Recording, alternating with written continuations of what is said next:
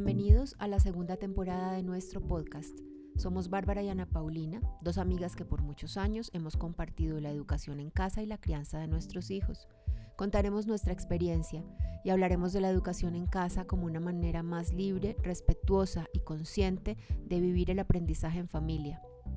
Esta segunda temporada aún está siendo grabada en medio del confinamiento que nos trajo la pandemia, por eso sabemos que la calidad del sonido no es la mejor y agradecemos la paciencia y comprensión. Sírvete un té o un café y acompáñanos. Hola, bienvenidos a un nuevo capítulo de nuestro podcast con Bárbara. Hoy queremos hablar de un tema que creo que a todas nos mortifica y es qué hacer cuando se nos acaban las ideas. El tema lo propuso Bárbara y creo que a mí me pasa con Bárbara lo que a mucha gente le pasa con, conmigo o con las dos, como que a veces la sentía tan, tan perfecta y tan segura en lo que estaba haciendo que nunca me imaginé que ella hubiera podido sentir en algún momento que se había quedado sin ideas. Bárbara, ¿tú te quedaste sin ideas alguna vez? Uy, yo creo que muchas veces nos ha pasado inclusive en este proceso de nuestros podcasts de decir miércoles, ¿qué hacemos ahora? ¿No? ¿Para dónde? para dónde cogemos. Yo creo que esa experiencia, que es también como una experiencia existencialista, es una de esas múltiples experiencias, valga la repetición, que hay que aprender a abrazar. Es muy fácil asustarse cuando uno siente que, se le acabó la chispa, pero hay que, por un lado, abrazar el sentimiento de me siento frustrada, estoy asustada, eh, no sé para dónde, para dónde ir, porque eso le va a permitir a uno aceptar que no siempre todo fluye y eso es un aprendizaje no para la educación en familia exclusivamente, sino para la vida en general. Cuántas veces en nuestra vida laboral, cuántas veces en la manera como hacemos los almuerzos de nuestra familia, eh, cuántas veces en nuestra vida de pareja, cuántas veces en nuestra vida espiritual, sentimos que nos quedamos sin gasolina, que nos quedamos en, en una suerte como de vacío que no sabemos para dónde tomar cuando pocos días antes nos, sentíamos que todo fluía y que realmente éramos maravillosos en lo que estábamos haciendo. Entonces yo creo que lo primero ante esta situación que es muy común y que no es, como lo decía, exclusivo de la educación en, familia o en casa, es reconocer que es una posibilidad, que es una realidad y que no es tan grave, es simplemente un momento en el que hay que pausar, pensar, no abalanzarse y esperar, esperar un poquito a reorganizar. Yo creo que, por un lado, quedarse sin ideas puede estar conectado con el cansancio del que hablamos en los dos capítulos anteriores. Y también estaba pensando mientras hablabas que si uno es capaz de aceptar que uno mismo se queda sin ideas y que está bien y que simplemente puede mirar a ver cómo lo maneja.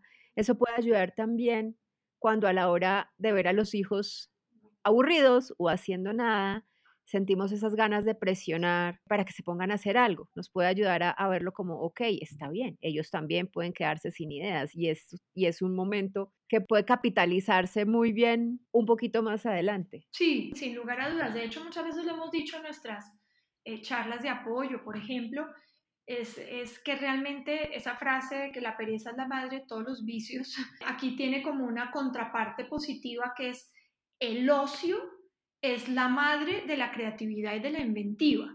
Se necesita no estar abrumado de responsabilidades y de trabajos y de tareas para que en un determinado momento haya una epifanía, ¿cierto? una, una iluminación en que uno diga, por aquí, por aquí me voy. Y no solamente, vuelvo a decirlo, no solamente en la educación en familia, sino en nuestra vida personal, de pareja, etc. Obviamente es muy fácil. Eh, yo tengo un cuñado muy simpático que tiene una frase que creo que no es suya, que es muy, muy diciente, que dice que la retrospectiva es una ciencia exacta. Y esa frase le da a uno mucho contexto, ¿cierto? Cuando uno mira para atrás, uno se las sabe todas pero no la sabía cuando estaba viviéndolo. Entonces, hoy en día, nosotras hablamos un poquito como la retrospectiva es una ciencia exacta.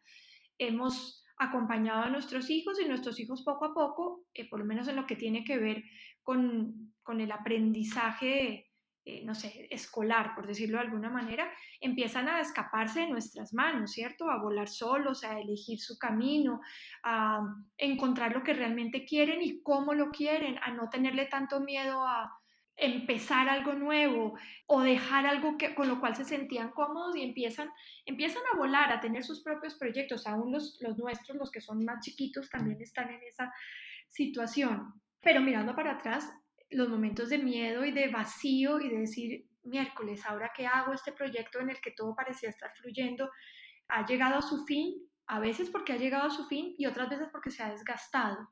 Entonces pienso que unido a nuestros podcasts, a los primeros podcasts de esta nueva temporada, habría que decir, hay un momento en que hay que parar, reflexionar y hacer los ajustes necesarios, como cuando en los trenes viejos pues había que volver a, encarrilarlos, ¿no? Es, es un poco esa, esa, imagen. Sé que seguramente en muchos momentos sentí eso, quedarme sin ideas, pero lo recuerdo, recuerdo un momento específico y tal vez lo recuerdo porque lo expresé en mi blog, en mi blog de esa época, en el de la mamá gallina y sus cuatro pollitos. Y fue muy chistoso porque hice un post de esos de desahogo que eran muy típicos míos. Creo que tenía mucho público ese blog porque yo me desahogaba. Yo no mostraba todo divino y perfecto, sino que yo ponía quejas ahí también y tenía gente que me seguía justamente por eso, porque todo no era perfecto y por fin alguien también se quejaba.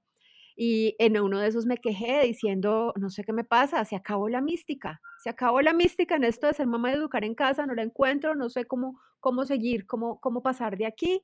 Y bueno, en esa época teníamos una tribu, una tribu bloguera muy bonita y todas las mamás que éramos blogueras y que nos seguíamos y nos leíamos me dejaron mensajes de aliento, de ánimo, tú puedes, tranquila, respira, tómate un té, bueno, en fin. Lo simpático es que unas semanas después puse las fotos de un proyecto que hicimos con nuestros hijos, que yo creo que es una de las cosas más creativas que hicimos. Jacobo tuvo una época en que estaba muy interesado en la anatomía, yo no sé si tú te acuerdas de eso, Bárbara, y empezó a preguntar sobre el cuerpo humano. Sí, sí, me acuerdo. Y eh, no sé en dónde lo debí ver en internet, no se me ocurrió a mí, lo vi en alguna parte, que era como chévere o era una buena idea dibujarles sobre su propio cuerpo los huesos, los sistemas y todo eso. Entonces me acuerdo por el proyecto, me acuerdo muy bien. Sí, entonces pues primero pintamos todos los huesos por delante, por detrás, las manos, las falanges, y también pintamos el corazón y algunas de las venas y arterias principales y puse esas fotos en mi blog. Y todas las que me han dado ánimo fue como, pero pues mírenla, mírenla la que había perdido la inspiración y la mística, mire ese proyectazo. Estoy totalmente de acuerdo con ellas. Y fue un momento esos en los que uno dice, ah, yo estaba como armando mucho como que me estaba ahogando en un vaso de agua, pero pues también pasa, cuando uno está mal, uno se siente mal, pero creo que siempre recordé de ahí para adelante ese momento, ese momento de me sentí tan falta de inspiración, pero pude salir de ahí y salir con una cosa chéverísima. Yo creo que todos, todos recordamos, ¿no? Esos momentos en que todo, en que todo fluye y en que no solamente hay mucho entusiasmo de parte de la mamá, sino hay una respuesta muy positiva de parte de los niños, o a veces al contrario, en que todo, efectivamente todo parece fluir, el interés parece concentrado, pero como todo en este camino, nada es para siempre. Y ese nada es para siempre, yo me acuerdo de haberlo, haber usado esa frase mucho cuando asesoraba a mamás lactantes, que es nada es para siempre, quiere decir el dolor en los pezones, eh, las malas noches, no son para siempre, pero las buenas tampoco, ¿cierto? Es para siempre es la dificultad pasa, pero también esos momentos de luna de miel también pasan.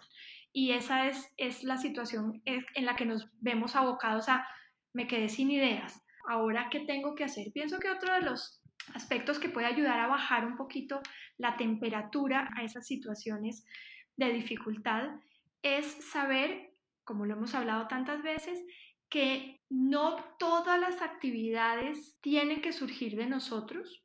No todo lo que nosotros creamos y proponemos tiene por qué recibir aplausos en las graderías, no necesariamente. No todas las cosas que ellos quieren aprender tienen necesariamente que engancharnos a nosotros y a los hermanos, por ejemplo. Y hay momentos, como en todo, como en todas las relaciones humanas, en que la actividad está a una velocidad un poco más lenta, a un volumen un poco más bajo, y los niños pasan tiempo en que juegan, en que están por ahí, leen un poco, se acercan, inclusive como ya lo decíamos hace un rato, se aburren y poco a poco vuelve a surgir, vuelve a surgir la energía, pero creo que es importante poder tener claro que no todo necesariamente nace en nosotros y que no todo lo que nosotros proponemos tiene buena acogida y que no todo lo que ellos quieren aprender necesariamente nos involucra. Y creo que también lo dijiste cuando dijiste que no todo tiene que ser como recibir como grandes aplausos, no todo tiene que ser una gran idea súper espectacular. Exacto. A veces salir de ese estancamiento se puede lograr con una cosa tan sencilla como salgamos a caminar y demos una vuelta. Y en ese dar una vuelta sale una pregunta, aparece una pregunta, vimos algo que nunca habíamos visto y de ahí surge lo que nos, lo que vuelve y nos embala en algo interesante. Claro, o no, ¿cierto? O no, claro, por supuesto uno, uno le acaba dándole mucha importancia y aún quienes somos menos escolarizados en el homeschooling, tenemos en todo caso un, un duende interno que, que, avala mucho lo que es escolar, ¿cierto? Lo que es académico de nuestras actividades. Y resulta que a veces no, a veces está por lo menos aparentemente desprovisto de toda función pedagógica, pero eso es, eso es vital, es absolutamente vital. Yo creo que yo lo comparo como con una relación de pareja, ¿cierto? Hay momentos eh, yo no diría de distanciamiento, de distanciamiento de apatía, pero sí momentos en que cada uno está caminando muy interesado en, lo que está haciendo, comparten, se encuentran y hay otros momentos, pues obviamente de encuentros mucho más apasionados y eso son cosas que son es necesario vivirlas, ¿cierto? Yo pienso que una familia homeschooler no soportaría un nivel de energía al 100% permanentemente, nos quemaríamos rápidamente, ¿no? yo pienso que sería un poco agotador.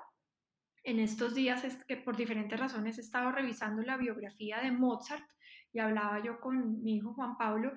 Mozart fue un personaje que empezó a escribir sus primeras obras a los 5 años y a los 35 se murió habiendo dejado tal vez el legado musical más importante de Occidente. Y yo pienso que se murió de cansancio. Era una inteligencia y un talento puesto al servicio de la gran música desde los 5 años, a los 30 estaba agotado agotado. Entonces yo pienso que también un nivel de energía en que pasamos de un proyecto atractivo a otro proyecto atractivo sin ningún tipo de pausa, no sé, yo supongo que debe ser asfixiante o agotador. A mí nunca me ocurrió así en todo caso. Igual también eso tendrá que ver con las personalidades de los niños, ¿no? Hay niños que tienen esos niveles de energía y pues bueno, las mamás de esos niños son unas berracas porque tienen que seguirles el ritmo y eso debe ser, como dices tú, muy agotador.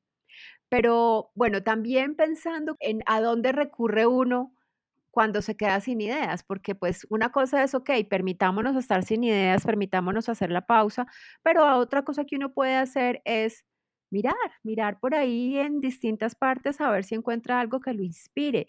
Yo me acuerdo que para nosotros era como un recurso básico eh, por muchos años los libros que traíamos de la biblioteca. Sí, sin duda. Internet, como les digo, cuando los niños estaban más chiquitos, lo que yo más leía eran blogs y había blogs de, mamás, pero también seguía blogs de arte, de profesoras de arte, de gente que hacía manualidades y que las ponía ahí. Eso me ayudaba mucho. En mi casa las manualidades eran como la base de lo que se hacía durante el día. Casi que todo se podía hacer a través de una manualidad y siempre yo estaba comprando materiales para, para manualidades y para arte y había una canasta gigante llena de material de reciclaje que mi mamá odiaba cada vez que venía a visitarnos, porque para ella eso simplemente era basura, pero eso estaba ahí y era como el recurso. En mi caso, ese era uno de esos recursos como que salvaban el día de, del aburrimiento. Yo me acuerdo de los, de los libros, de los libros de la biblioteca,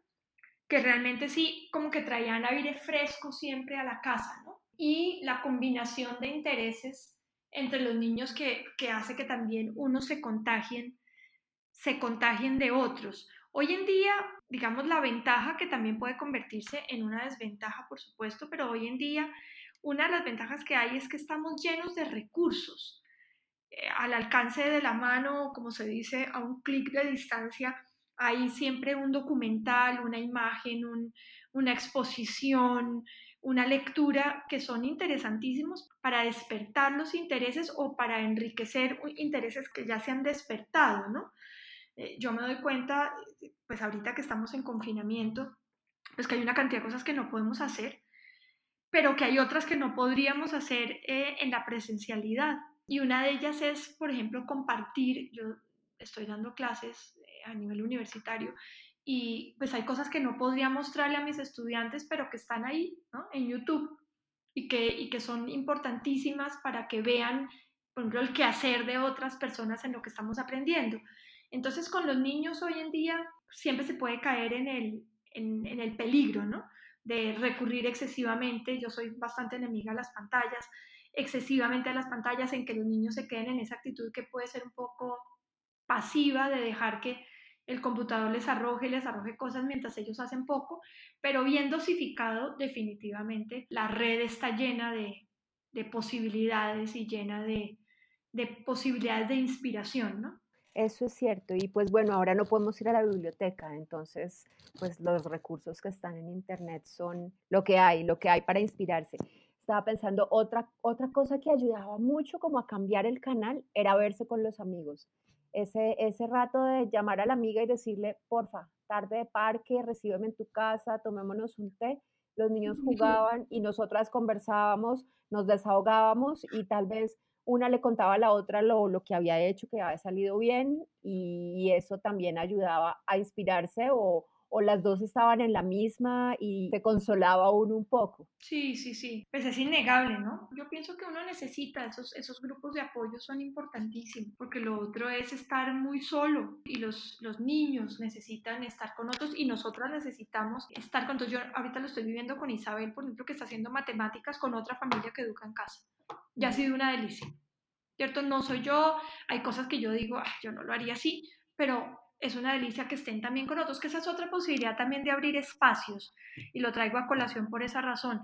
¿Cuántas de las cosas que nuestros hijos aprendieron y que, y que eran una delicia, lo aprendieron con otra de nosotras, no con la mamá necesariamente? ¿no? Con la creación literaria contigo o las ciencias con Catalina. Sí, y eso siempre es, sí, es aire fresco, si son otras ideas, solamente el hecho de pasar un rato en otra casa y ver que en otra casa hay un rompecabezas o que, no sé, yo me acuerdo de Laura y de María Alejandra, que se contagiaban de lo que la otra estaba haciendo, ¿no?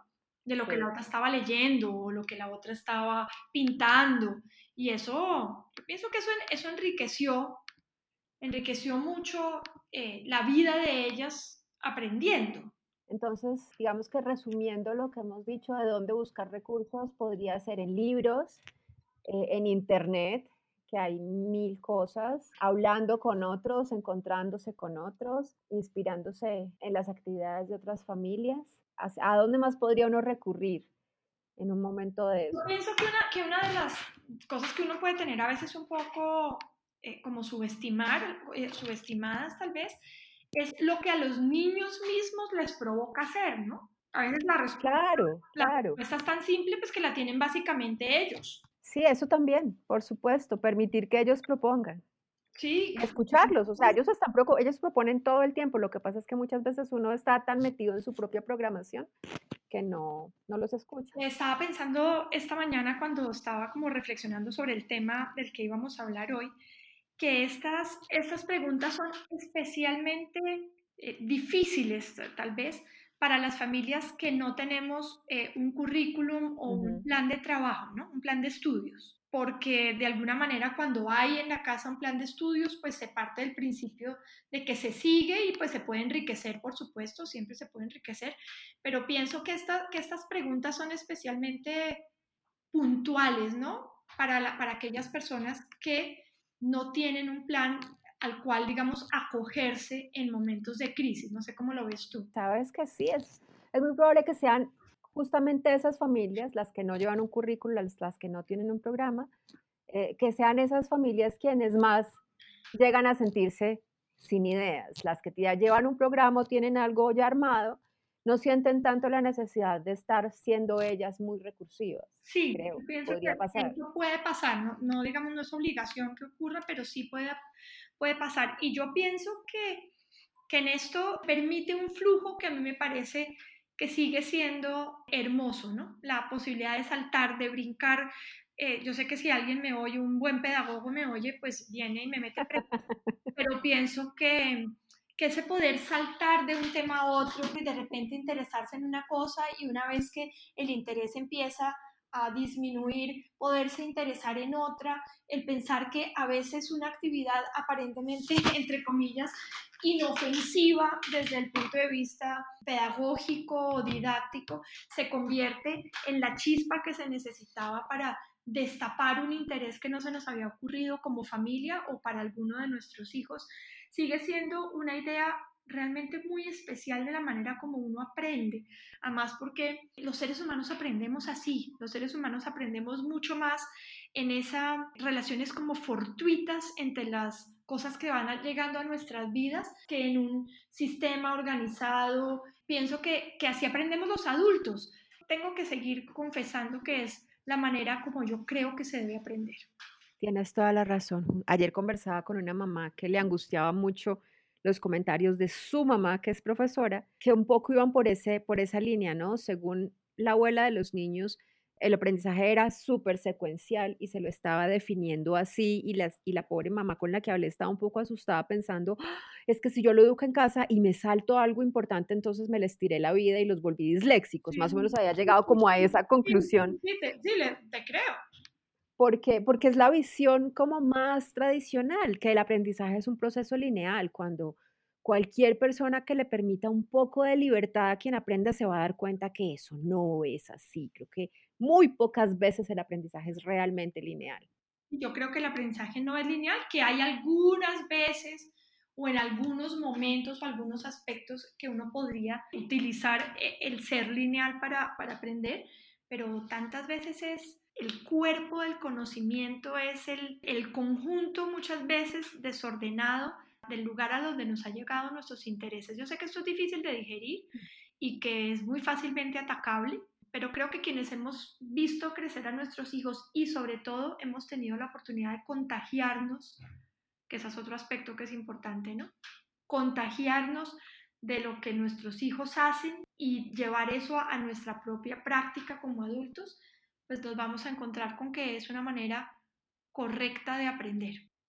Yo espero que este tema, por ejemplo, inspire también a esas familias que siguen currículo y que tienen un programa para que sientan que no tienen que ceñirse únicamente a eso y que no lo vean como una carga más, el ahora además de todo tengo que ponerme creativa, sino que lo vean como una oportunidad de, wow, qué rico, no tiene que ser solo esto, yo también puedo eh, seguir mis ideas y mis ocurrencias y proponérselas a mis hijos y enriquecer todo el proceso. Yo creo que hay muchas familias que educan con currículum, pero que realmente enriquecen eso permanentemente con otro tipo de, de información, de material, ¿no? Eso creo que es como muy natural en, en, las familias que igual toman la decisión de educar en casa, pero yo pienso que hay que no tenerle tanto miedo, pienso que eh, redondeando un poco lo que hemos hablado, es no tenerle miedo a esos momentos de vacío, porque esos momentos de vacío son importantes. Son muchas veces como el espacio vital para que surjan nuevas ideas y recordar que no todo necesariamente surge de nosotros y que muchas veces, no diría la mayoría, pero podría decirlo, el aprendizaje ocurre casi que fortuitamente a partir de una cierta experiencia. Bueno, no sé a ustedes, pero a mí este tema me encantó. Me encantó que Bárbara lo hubiera propuesto, a mí no se me había ocurrido y creo que hemos dado bastante contenido, información, ideas. Espero que los inspire todo lo que escucharon y que por un lado salgan pensando en que, en que la inspiración está en todos lados y también con la tranquilidad de que si me quedo sin ideas, eso es temporal y, y, en algún momento voy a poder salir del estancamiento o mis hijos me van a sacar de ahí, pero ahí no nos vamos a quedar para siempre. Sí, sí, es cierto. Eh, lo importante creo que en este punto es saber que no hay ninguna preocupación por el hecho de que uno eventualmente se quede sin ideas, que siempre llegarán a nosotros las ideas más pertinentes, una vez no se da cuenta hasta qué punto lo, que, lo que nos llega es pertinente para el momento. Yo lo veo, por ejemplo, creo que eso ya lo hemos hablado, ¿no? En este momento, pues, de crisis sanitaria y con todo este asunto, a veces de lo que se trata el aprendizaje es de vivir lo que estamos viviendo y de digerirlo, de tener conversaciones, de ser capaces de mm, desahogarnos, o sea, tantas cosas que no necesariamente son académicas estrictamente, pero que son indispensables. Qué maravilla estar todavía por aquí con ustedes. Yo sigo muy contenta de haber retomado esta segunda temporada. Les doy las gracias por escucharnos y nos vemos la próxima semana.